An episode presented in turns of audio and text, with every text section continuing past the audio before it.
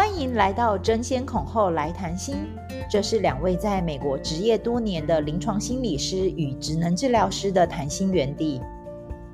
以第一代亚裔移民的观点，结合心理学、医疗及教育专业，定期分享不同主题。欢迎跟我们来谈谈心吧。Hello，大家好，我是婉珍。Hello，大家好，我是樊培。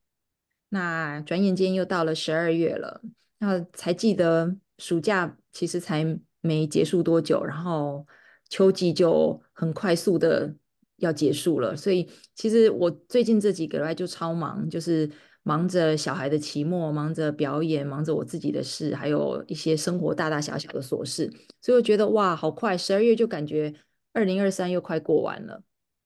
真的，我觉得一年好像年底的时候就特别特别忙碌，然后很忙碌之际就会觉得说啊，等这这一批忙完，我就想要去旅行一下。不晓得听众你们是不是觉得放假季等于旅游季呢？还是你们在配着配合小孩的放假时间，然后也有一些旅游的规划呢？那我们今天我很高兴邀请到妹来我们的节目，跟我们聊一聊旅游这个。大主题，那先跟大家讲一下妹的一些经历好了。那妹呢，其实她在台湾是心理师，那后来来美国也念了家族治疗。那毕业以后，她也在台湾、美国之间数次的往返，后来决定在美国定居当，现在是全职妈妈，也是一个非常活跃的义工。那妹因为自己很爱热、很爱旅游，然后她也是在我们朋友圈中著名的。旅游达人，爱分享的旅游达人，我要加这一句，爱分享的旅游达人。后来斜杠也踏进了旅游界，所以我们今天很高兴邀请大家，欢迎 May，欢迎，Hello，大家好，我是 May，很高兴今天来这边啊，跟大家一起谈谈旅游这件事。对，那我先讲我对 May 的印象啊，我印象中在几年前呢，那时候我还住 Portland 的时候。然后 May 就是一个很热心的，会帮朋友解答各式旅游疑问的，然后可以用什么样最最少的最少的钱跟精力换到最大的效益，应该可以这样讲。所以我印象中那时候你就会教大家可以用点数来换里程，然后用里程来换换可能饭店或者是有机票等等。所以我印象就觉得哇，你真的是一个头脑很清楚，而且是一个很热爱分享的。的人，我想问说，哎妹你你是你要不要跟大家讲一讲你的你的就是你的心路历，怎么会从心理师，从以前是心理师，然后然后也来美国也念了家族治疗，然后后来怎么会这个兴趣做做做到后来就也想要把它把它扩大做成是你自己的事业呢？嗯、我觉得我刚开始啊，就像刚刚婉珍讲到用点数旅游这件事情，是那时候刚来美国念书的时候，就是经济比较拮据嘛。可是就觉得说，哎，难得来美国，应该要到处玩，所以后来就发现说，哎，用点数好像是一个可行的方法。然后用点数玩一玩，玩完就觉得哇，这个方法真好，应该要让所有的留学生都知道。所以就开始会跟认识的朋友分享啊，然后搬到了波特兰之后，认识了一群好朋友妈妈们。然后我们就开始分享说，哎，我们带可以带一起带孩子到这里玩，到那里玩，然后大家一起省钱，就觉得玩很开心。呃，至于踏入旅游界吧，其实对我来说啊，这其实是有很多的，刚开始还是会有很多的挣扎跟想法，因为毕竟我之前当智商心理师，其实当了蛮长一段时间，大概有十几年吧。可是后来觉得说，我常常想要带小孩子回台湾去学中文也好。或是跟我的爸妈或跟我老公的家人一起去陪伴也好，我觉得当咨商心理师在美国重新拿执照这个部分，会让我有一些犹豫，在孩，尤其在孩子年纪还不到可以全部放手的时候，好像这样子会让我的呃不是职涯中断嘛，就是会让我的呃台湾的旅游计划会有比较多变数。然后刚好我又很喜欢旅行，所以说，哎，那不如这样子吧，就直接踏入旅游界。然后踏入旅游界，嗯、其实想要踏入旅游界，我已经想很久，至少想有十年。可是呢，就觉得达不到那个点。可是真正让我下定决心，大概就是因为去年吧，我们一起跟另外一家好朋友去搭了 Disney Cruise，然后发现说，哇塞，Disney Cruise 这东西真是个。呃很舒服的旅行，而且坦白讲，自从迪士尼啊它全面涨票价之后啊，搭 Disney Cruise 的价位好像也跟去 Disney World 的价位其实是差不多，甚至有时候可能是会更便宜。然后觉得哎，那听起来是个不错的方法，所以我后来又想看了一些很研究，然后一些呃一些其他人分享，发现我如果去当那个 Disney Authorized 的 leader 的话，那这样子的话，我可以拿到价格就跟人家从 Disney 官网订的价格一样。然后想哦，那也许是个不错的职业，可以结合我的兴趣，又可以结合一些呃，我可以提供给大家的 deal，所以我就决定 OK 就。踏入旅游界，嗯，对啊，而且我我听到你刚刚其实分享这，我们刚刚可能还没有，我只是跟大家简单讲说斜杠踏入旅游界，所以刚刚 May 也稍微分享了一下，就是她现在的工作就是是一个我们叫做 travel agent，然后是悉尼官方授权的 travel agent，就是帮客户等于是订购就是迪士尼还有它相关的可能是游轮的或者是。或者是它的所有的饭店啊等等这些的，所以我其实听到是说，哎，你你这样子的斜杠啊，不是偶然，是其实是你在你的脑中有有意识的去排出你的优先顺序，就是对你来讲，可能照顾孩子是很重要的，那能够回台湾也很重要的，还有在照顾孩子跟回台湾同时，也不能放弃你要热爱旅游这件事情。呀，又有兴趣，又可以结合你你的一些生活的优先顺序，听起来就是一个梦想的工作。我觉得是耶，因为我常常在跟我的孩子这样说啊，说实在，以后啊，可如果能找到一份工作，自己有兴趣，然后呢又能养活自己，还有余裕可以做自己想做的事情，哇塞，那真是一个很大的幸福。嗯，那我觉得目前我的状况就是一个，我觉得。在旅游界，我可以分享我我知道的事情，然后帮人家规划。那对我来说，其实真的很快乐耶。因为在那边会说，哎，怎么样规划可以让我的朋友可以，呃，玩得更开心，然后行程更顺利，然后又可以用到相对比较经济实惠的价格。嗯，我觉得这其实真的挺开心，就很像是当初啊。我在分享说，哎，怎么样用点数来旅行一样？我觉得那真的是一个挺特别、挺特别，有是也让我乐在其中的事。那刚才有听到 May 她介绍自己跨入这个旅游经验，就是哎，怎么样从点数啊换到拿到一个经济实惠？好，在这同时啊，我也在想说，那想要请教 May，就说通常我们在规划行程的话。家里常常都是呃，可能会有小孩子，譬如说有学龄前的孩子啊，或是有刚好在学龄中的孩子，可能是国小阶段啊、高中阶段或是中学阶段，感觉好像不同年纪的孩子，他们想要玩的东西或是想要的诉求也不太一样。像我就在想说，像我们家如果在规划行程的时候，一样才能同时满足小孩的需求，又可以满足大人的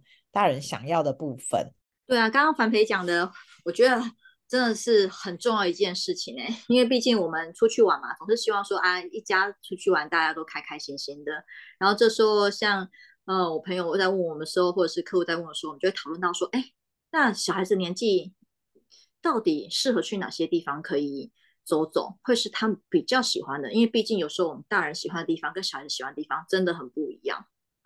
对，像比如说，如果说我们想要去。待在旅馆里不要动，可是还说，呃，不行，太无聊，只有在旅馆不行，我一定要去玩沙，那就要找一个有沙的地方。那其实有很多的地方是适合小孩子，也适合大人的。尝试用年纪来做一些区分，那这样子我们就可以让大人也玩得开心，小孩子也玩得开心。很远的地方，其实对家长来说，其实也是蛮累的，尤其是 baby，比如说带着一个 baby，然后。我们想说啊，我们带他去那个 Paris 玩好了。那可能是爸妈会想要说，哎，我们可以有跟 baby 有个美好的回忆。可是其实中间光是带副食品就会累死爸妈。对，那你讲到这个，我就我就想到了，就是像我们之前，我跟我先生就在讨论这个东西。他就说，小 baby 之前不要，就是我们就不要带他们去太多地方旅行，因为那时候只是在重复换个点，就是。喂奶跟换尿布，然后重点还非常不方便，因为你找不到你要的东西。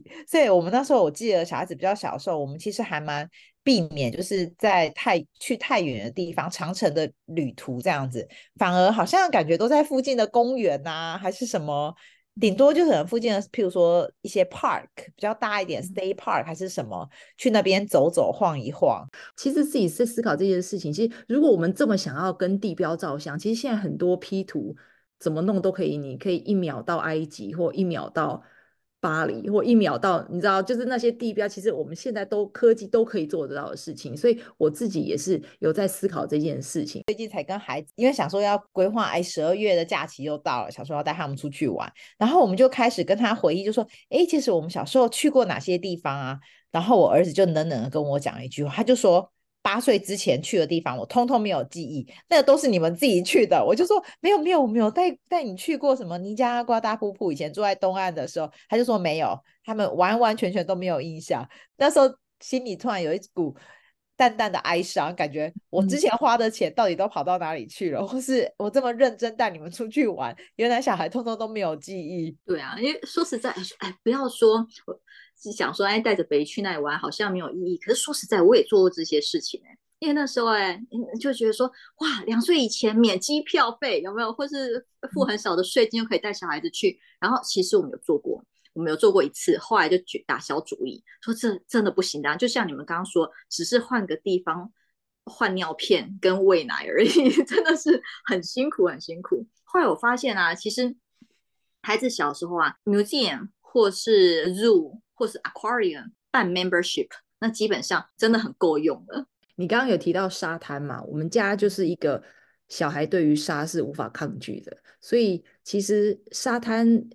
你也可以到夏威夷，对吧？也可以到遥远的东岸，也可以到南边的墨西哥，也可以在开车离家大概一个小时的海滩，或者回台湾的安平。旁边也有沙滩，就是我觉得沙滩这个东西，其实对小孩来讲，他不 care 你在哪里有这个沙滩，但是他对于沙这个东西，就是很莫名的有依附感跟兴奋感。所以我自己也觉得说，哦，慢慢觉得说，对，我可能可能我在那个旅游里面，或许是我想要同时满足小孩的需求，那也想满足，就是在。这样的空间里面也想满足大人的需求，大人的需求又是什么呢？刚刚樊培提到问题在问妹，然后我自己也有一点感受，就是觉得呀，所以有时候是在一个大人的需求跟小孩的需求里面找到一个平衡点，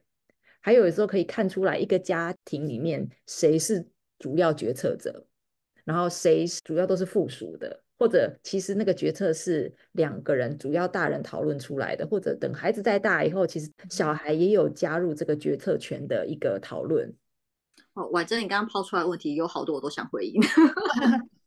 你讲到这个啊，让我很想要那个商业行销一下。你知道你儿子啊，其实哈，他很有商业头脑，因为他讲这些点呢，迪士尼有一个很特别的行程叫 Dis 呃 Adventure by Disney，就是他讲这些点其实都有。就是这个行程，真的就是去亚马逊河看鹦鹉，然后呢，再去南极看企鹅，绕着动物走的。哎，就是你听起来感觉就是去一些看一些这种原始的。话坦白讲是比较小众的行程。嗯就是非常喜欢某些东西的话，就会走那些行程。突然讲到这个，我插个话，看到可能大概听到有广播节目可能在讲，是说现在其实你不管到哪里去旅游好了，就是我只讲全球化，西方的一些文化其实基本上也慢慢都全球化了。所以，even 你到东方的地方，其实你也可以接受到很多西方的元素。所以他说，其实在全球里面保有当地特色的。的文化其实已经不多了。我记得好像有一个提到的是埃及，然后好像也有提到是土耳其。比如说埃及是在非洲嘛，所以它还蛮保有，就是埃呃埃及跟跟非洲当地可能古文明的一些特色还没有被西化啦。我不知道他的意思是不是所谓说你在那边可能找不到 Starbucks 或者找不到一些西方的元素在里面这样子。所以这个会不会给大家有一个点是说，哎，我想要去的。那个地方跟文化是不是有一些结合的？有些人可能他想要去的地点是跟跟他想要去了解当地的文化特色是有有很关联的连接。就是你讲的这些地方啊，我都没有去过，可是其实还蛮想去的。可是这些点好像有时候我会觉得啊，身为女生啊，还是会比较有一些安全上的顾虑，所以有些地方我就觉得说，哎，虽然我很喜欢自助旅行，可是我会讲说，哎，可能有些地方参团，可能对我来说我会比较放心一些。上一次看到我同事他们去埃及啊，其实旁边就有，我自己是没有去过埃及，但是我知道他们去的时候，其实旁边都有一些那种贴身，算是保镖嘛，其实都是拿那种步枪。在身上，然后跟着旅游团走，然后我光看那个照片，我就会觉得，就是说，哇，这种地方还是真的不能自助旅行呢，感觉好像有一些通关的一些要求啊，或者一些安全的考量。对啊，像这种地方的话，基本上我可能短时间内我大概不会想要去啦，因为我觉得玩就玩的开心。要是我还会很担心说旁边会不会有坏人，我觉得这样对我来说压力太大。所以这回到我们刚刚提出的。问题是，这旅行的目的是什么？还有每个人的需求是什么，对不对？然后其实听到，其实大家的我们三个人其实在讨论，其实我们还是会多多少少有一些比较实际上的考量，或者一些现实上的一些安全上的顾虑。还聊这么多啊，旅行的目的，回到就是我们如果考量，就是说家中的孩子，因为我们。主要是说，哎，家庭可以怎么样规划？那回到家里的孩子的年纪的部分啊，那 May 你有没有什么针对不同年纪的孩子，就说推荐的一些地方，可以让我们的听众可以做个笔记呀、啊，或者说可以往这个方面去规划？嗯，呃，我觉得在年纪小的时候啊，有几个我觉得还蛮经济实惠的，就是我们可以注意看一下 library 啊，图书馆它有没有一些 pass，因为很多地方，我据我所知，像加州还有 Oregon，它跟当地的图书馆都有合作。然后每年它会释放出一些当地有名的地方，比如说是儿童博物馆，或者是科学博物馆，或是不同的 mansion，或是一些城堡什么的，他们会有一些免费的 pass。然后每个每一张图书证，它可以借几张票出来，然后去免费做一些参访。我觉得这其实蛮好的。然后还有另一个比较特别的 program 叫 ASTC。Passport Program，那这个话就是，如果说呃我们有 membership，有哪些 membership 的话，那可能在全美的其他地方有同样参加这 program 的 museum 我们都可以进去参加。比如说在加州，加州那间博物馆叫 California Academy of Science，然后然后在学馆，对，然后在 Seattle 那间叫 Pacific Science Center，然后那在 Oregon 就是 OMSI。那如果说呢？呃，还当然，美全嘛，还有其他很多的博物馆都有参的博物馆。那就像我们三个刚刚讲这三间的话，只要你有买其中一家的 membership，那么你就可以到其他家也在同样这些 program 里面的 museum 用同样等级的 membership 进去。那如果是买 individual 的话，就是 individual 免费；买 family 的话，就是 family 免费。我们家因为有这个 membership 啊，我们其实每到一个地方，首先我就是打开那个 PDF 档案，它每半年会更新一次。就看说，哎，那现在我们要去的地方有没有这些地方有没有可以也可以免费进去的？那我们就会优先去那里。我真的觉得这都还蛮好的，因为毕我们参加过几次，我觉得非常非常值得，而且能列在那里面，在那个 program 里面的 museums 啊，其实都真的都是那个地方还蛮特别，值得值得一去的。就算非的 membership 也也会花钱去。我再加上一间，因为刚好在西岸。嗯、其实如果再往北的话，嗯、其实可以到温哥华 Vancouver 加拿大那边有一个叫呃 Science World。那个也是，因为我曾经我自己就是家里前几年还有 Pacific Science Center 的那个 membership，然后我们去加拿大的时候，我们还我们就是去了用了这个 program，所以我们去那边的时候其实是免费的，就是你可以入场，全家都可以过去这样子。对啊，然后补充一点，如果说家里面有四年级的学生的话，每一年呢，美国的那个 National Park 它都会有一个 program 专门给四年级的学生，只要上网。Google Fourth Grade National Park，它就会有一个免费的 pass，然后从每年的九月一号到隔年的八月三十一号这段期间，只要拿着那张纸去换国家一国家公园一年的通行证，全家是可以进免费进去参观国家公园。对，我这个部分我记得我们那时候也有用到，然后就觉得哎，这个虽然那个门票并没有很贵，但是哎，觉得这个还。有意义的去规划做这件事情还蛮有趣的，就是然后我们家有两个小孩会，就是轮流会到四年级，然后四年级的那那个时候用到就还蛮开心的。对啊，我觉得那比较像是一种纪念的性质吧，嗯、就觉得哦好棒哦，四年级耶，然后有一种，然后他去那边会宣誓，有没有宣誓说，哎，我以后要对地球环保尽一份心力？我觉得呢，会是会觉得说啊。呃，家中有小孩长大的感觉。是的，是的。通常，譬如说学龄的孩子啊，国小阶段的孩子，会有什么推荐的地方吗？家长如果他们在规划旅游的行程，譬如说三天两夜的行程，或是更长的行程的话，你会建议他们可以去哪些地方吗？呃，如果是三天两夜的话，我觉得 local local tours 其实蛮好的，就看附近有什么地方就可以去玩。像如果说我觉得这其实可以细致的在私底下跟我联络，因为我觉得在规划，我是我不只是订票啦，我觉得像是一个整个 travel 的 planner，就是我们可以讨论说，哎，要去有几天的有几天的假，然后想要有多少的预算，然后想要哪些特点可以去玩。那如果说 in general 的话，如果说我们想要以孩子为主体的话，可以先问孩子他有没有想去哪里。因为其实现在啊，小孩子当中，其实他们聊天的话题很多元哎，他们会从呃彼此之间说哦，你去过哪里？那呃那里好不好玩？那我也想去，甚至然后说，哎，你看过什么电影？哦，那我也想看。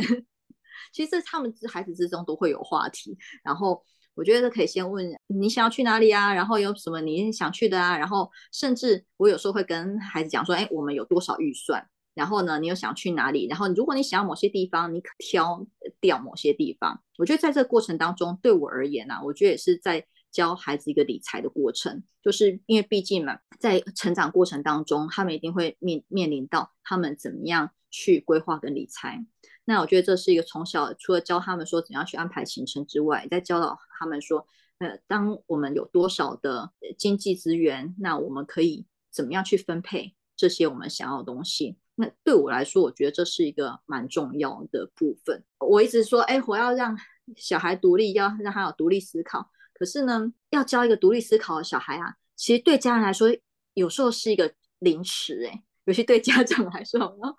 独立思考代表他就会有意见跟我们不一样。所以其实大人有时候是很矛盾的。其实他想要小孩独立思考，嗯、但是有时候也没有很想要他独立思考。当 跟大人的利益有冲突的时候。对啊，所以我跟我先生两个就需要常常彼此互相去提醒，说我们想要是有独立思考。随着小孩年纪的不同，所以我们其实在做旅游定点的选择啊，其实也会有所不同。那除此之外啊，就是我们也知道，其实每个人家庭他们自己在规划或是旅游的方式是不大一样的。像我知道，我就有朋友他们是喜欢，譬如说定点式的玩法，譬如说就像刚才妹讲的，哎，呃，有些人喜欢去有沙滩。他可能去每个地方，就是他们家就是主打要有沙滩，沙滩的那种定点式的旅馆，所以他们可能去那边啊，然后就在那边几天啊，玩沙啊，或是就做很放松的行程。有些家庭呢，可能像我们家，我们可能比较好动一点，我们就喜欢到一个地方之后，就是踩点，去不同的地方走一走。如果刚好他们有活动，我们也想要去看一看呐，然后去那边融入当地的生活的方式。想要问问看，May，除了如果是以这样子不同形态的家庭在规划行程，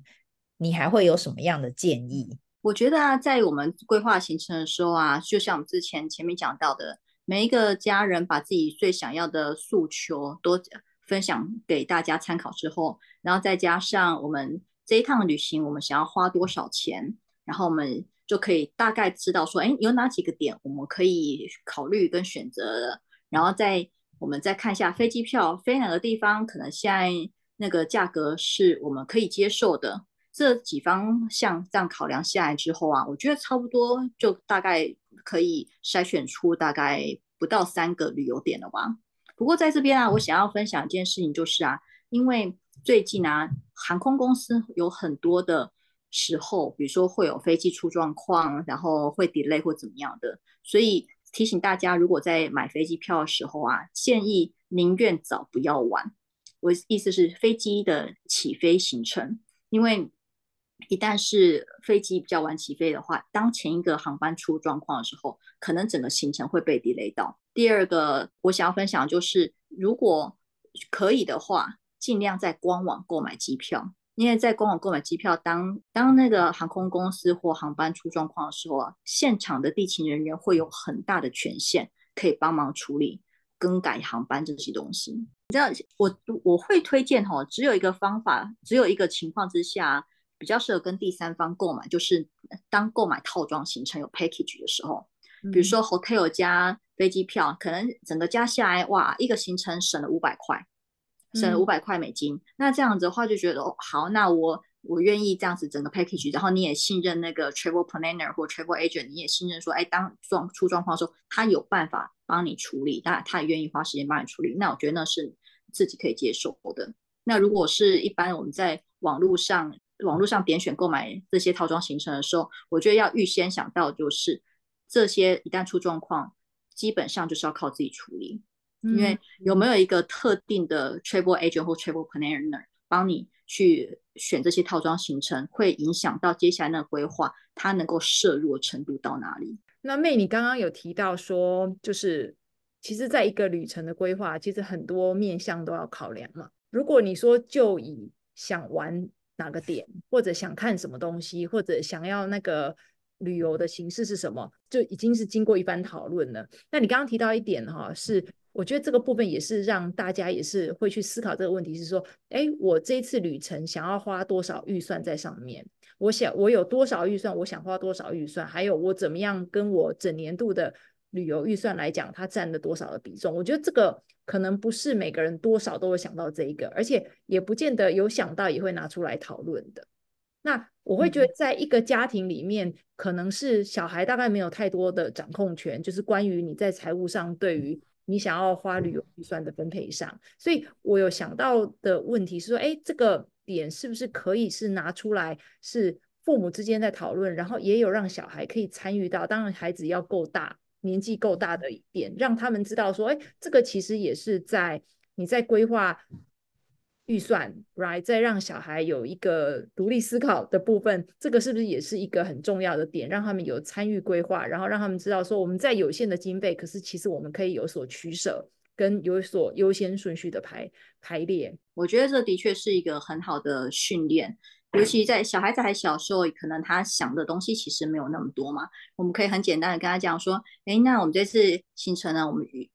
我们就只有预计说两个地方选一个，因为两个都去去好贵哦。比如说我们要去 Sea World 或者去 San Diego Zoo，那这两个地方你们比较想要去哪一个？然后可以打开网页让他们看一下，然后哦，这里可能有什么，那边有什么，然后让他们知道。从我觉得这是其实是一个从小地方开始让孩子把。金钱、经济这个概念引导到他们生活里面，那久了之后他们就会知道说，哎，现在他们可以呃有多少的呃预算，然后可以做多少事情。那突然想到一件事情，就是我孩子还小时候啊，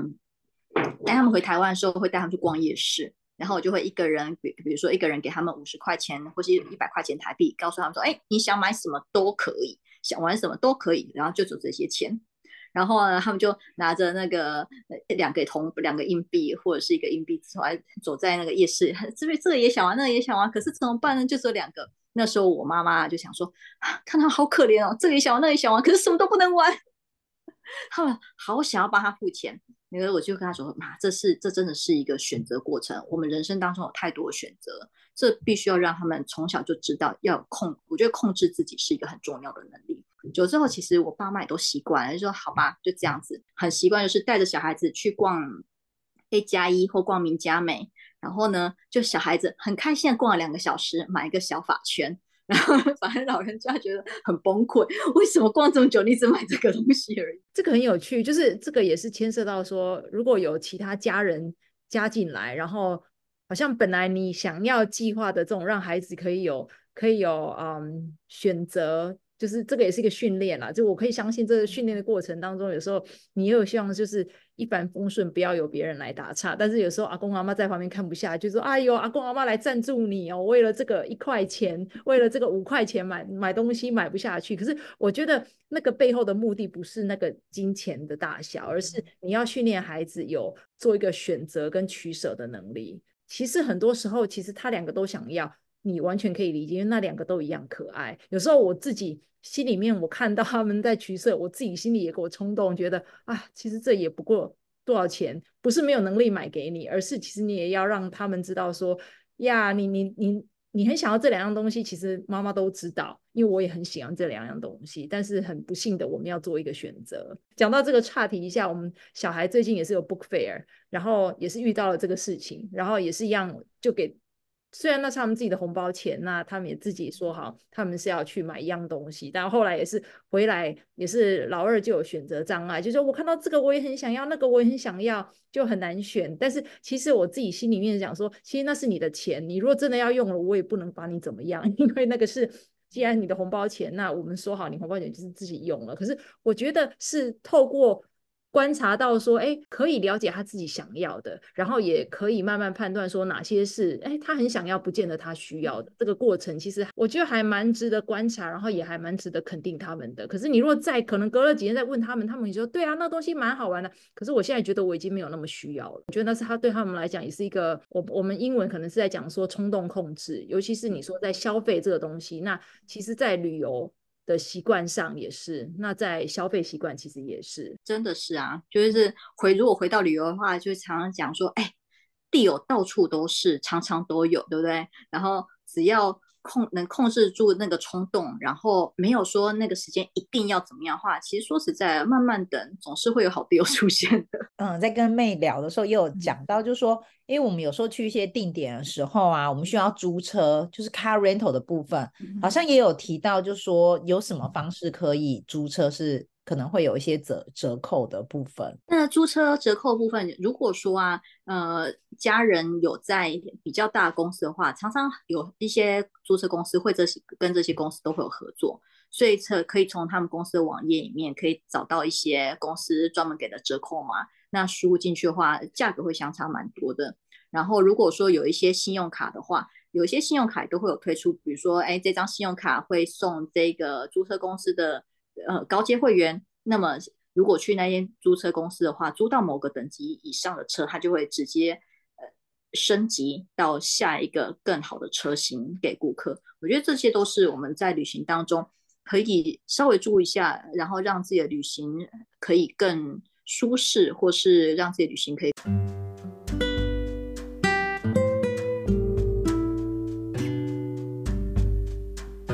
我们今天很高兴找到妹一起来跟我们大聊特聊关于旅游，然后旅游的规划，还有在我们当然是以一个家庭为单位，家庭成员里面有各式各样的需求，然后怎么样透过讨论，透过彼此的可能妥协啊，然后优先顺序来排序，然后找出一个对于一家人最舒服、最开心，然后是一个最大化的一个旅游方式。其实很高兴妹来跟我们。聊的过程当中，也给了我们一些很好的建议呀、啊，然后也是提醒了我，我们说，其实一趟旅游要完整，其实很多因素其实都要考量的，包括啊，你说要事前做功课，然后规划，了解每个家庭的独特需求，当然还要把一些你的预算这些通通都要考虑进去。所以，如果大家有兴趣想要找 May，她是一个专业的 travel agent，想要跟她联络的话，可能有一些资讯，May 你要不要来跟大家分享一下？好啊，欢迎大家就是寄 email 给我，然后我们的公司叫做 Pixie Vacations，所以寄信给我可以寄到 May Chen at pixievacations.com 就可以找到我了。那我们也会把 May 的一些资讯放在我们的 podcast 下下方的链接栏。祝大家有一个快乐的佳节，然后旅游愉快。不管你是待在家里，在 local，或者要到比较远的地方，都有一个快乐平安的旅程。那我们 podcast 就下次见喽！谢谢 May 你来，谢谢大家，拜拜。